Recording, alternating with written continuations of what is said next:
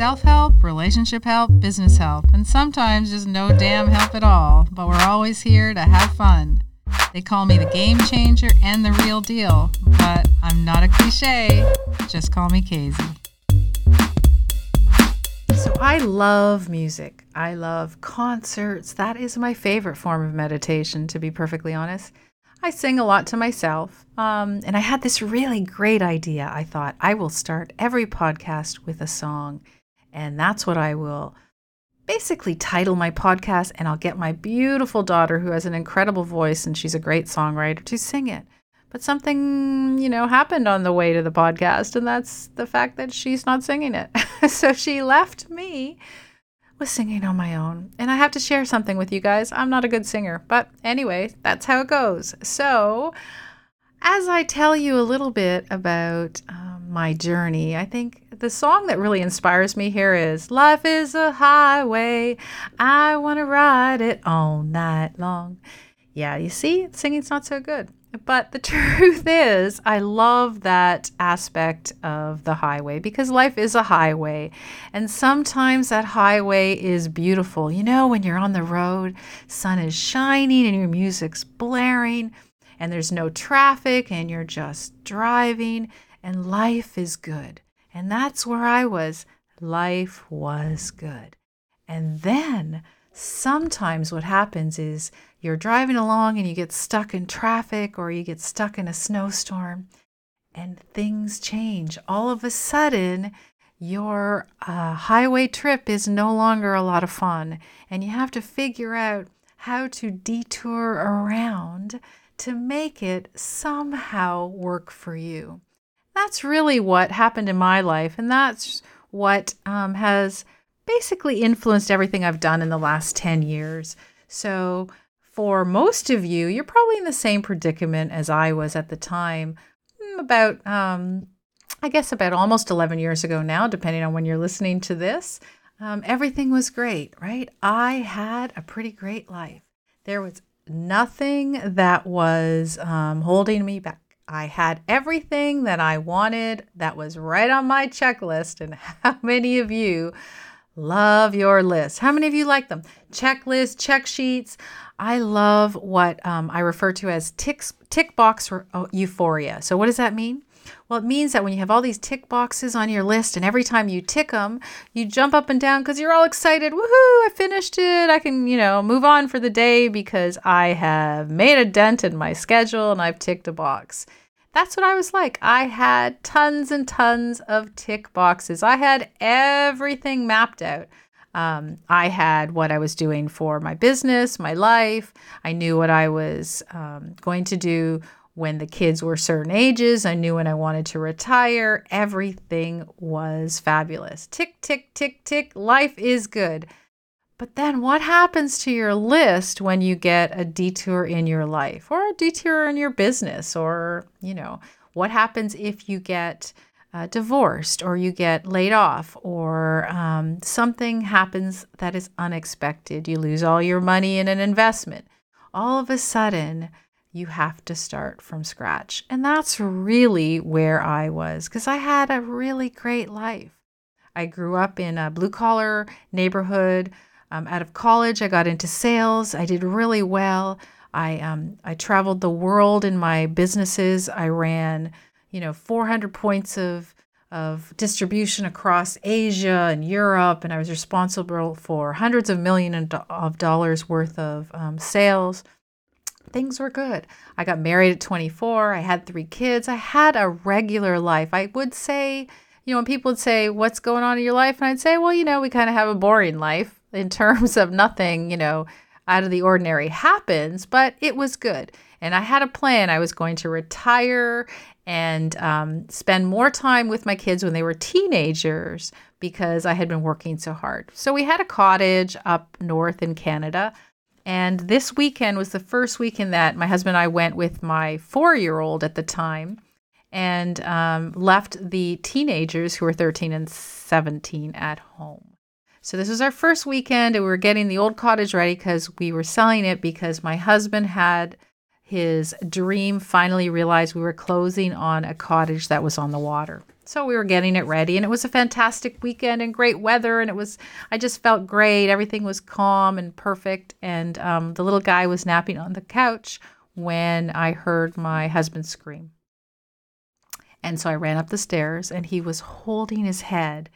And in the next 10 seconds, I watched the whole side of his face just melt and I helped him to the floor. And I remember him saying to me, Oh no, not now, not when things were just going so well. Hmm. so that's when life throws you a curve. So we waited 45 minutes for an ambulance because we were in the middle of cottage country.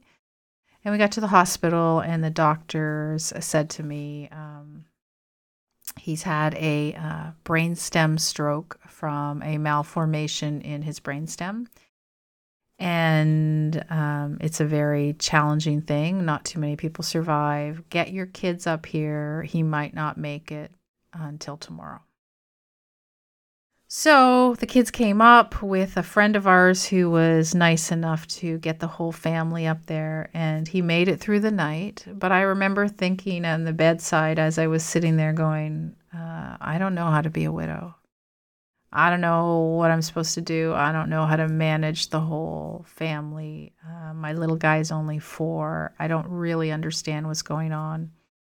Um, he made it through the night and um, and then he was in the hospital for six weeks. And those six weeks, I never left because I was the advocate. And any of the people who understand what it's like to have a severe illness, you know that you need an advocate in the hospital. So for six weeks, I stayed in the hospital, went through everything you can possibly think of, not knowing if he was going to survive on, you know, feeding tubes and everything else. My um, daughter, 17, had to look after the family. So got the little four-year-old to to his Montessori school. They, she had to work her um, she had to her, do her apps for applications in for university. My other one was in high school. So basically, I had one going um, going into kindergarten, one going to start high school and the other one starting um, university. And this was May, and they would be starting in September, and I was in the hospital, not knowing what would happen. So after six weeks, an interesting thing happens. They send him home. That's it. He's stable. They're like, okay, you can bring him home. The problem is, what do you do with somebody who's severely disabled? You don't know what you're doing and you have no help and you bring him home. So we walked through the front door. Not he didn't walk. Um, he couldn't stand. He had no longer had um, balance. Um, he had double vision, 24 hour a day tremors. Um, he needed to be fed, changed, and transferred. So um, we didn't know what to do. I didn't have a roadmap. I didn't have a check sheet. I didn't know what to do next. And so the only thing I could think to do was put one step in front of the other. That's the truth.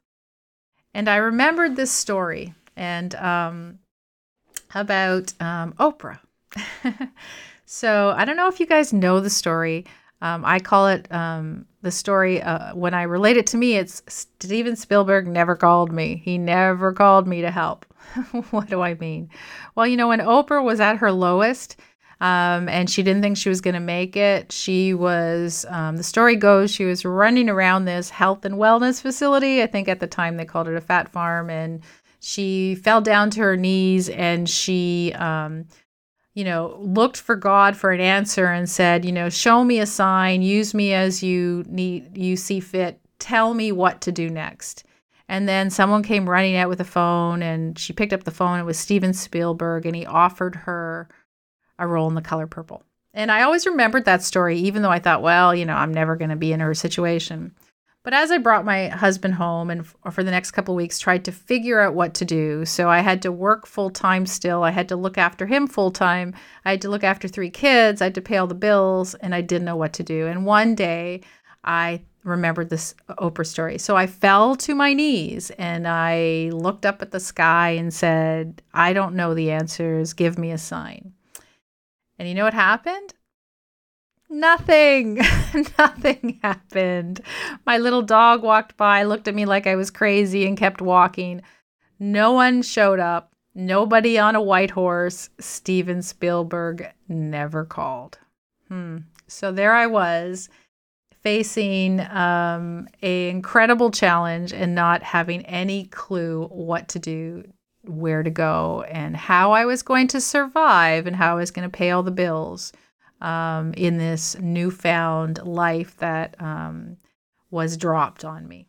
So I had to figure it out. I had to figure it out. And um, the, there's a remarkable thing that happens when life throws you a curve you learn to figure it out because you have no choice. You see, the problem in most people's lives is they have choices. So if you have a job, you might hate it. But, and you say, oh, you hate it, and you want to do something else, and you're not fulfilled. But you know what? You're still getting the bills paid, and life is still okay. And you have choices, and therefore you sort of kind of, you know, lazily go through life because you know you have something to fall back on. And I think that's where, um, that's the incredible piece that came out of this. You know, when there is a, everyone says, oh, you know, bad things happen and good comes out of it. Yeah, I don't really agree because I don't necessarily wish something like this on anyone. And if I could do it all over again and have our lives back, I would prefer it. But did something good come out of it? Well, what good came out of it was the fact that I understood that you could move forward and I learned how to move forward. I learned how to build a roadmap because I had no choice. Not because I was remarkably brilliant, not because this lightning bolt of, you know, brilliance came down from the sky and anointed me and said, You now have all the answers on how to move forward. No. The reality is, I learned because I had no choice.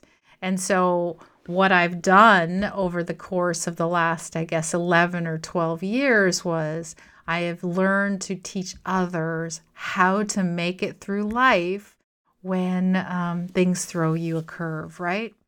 When you've been divorced or laid off or, or, um, you know, you, you've gone broke, anything that happens to you, and you're like, how the heck can I start all over again? How am I going to make it?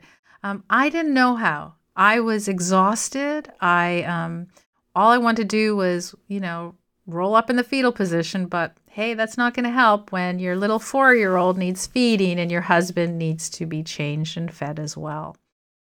This is a story, and this is how I got through it, and how I got through it on the other side, and still managed to create a new business and a semblance of a life. So, if that's of interest to you guys and you want to know how you can actually move forward and design your life and your business and your relationships to actually make it through your lowest hours, then this is the podcast for you. So join me and I will start you on your path on the road ahead. In our next podcast, we're going to talk about specifically my top 10 things that you need to do or you need to understand so that you can move forward in your newfound life. For tuning in today. Go to callmekz.com and let me know what you want me to talk about or rant about or anything that's on your mind, and I will be sure to get to it. So don't forget to subscribe, and I'll talk to you soon.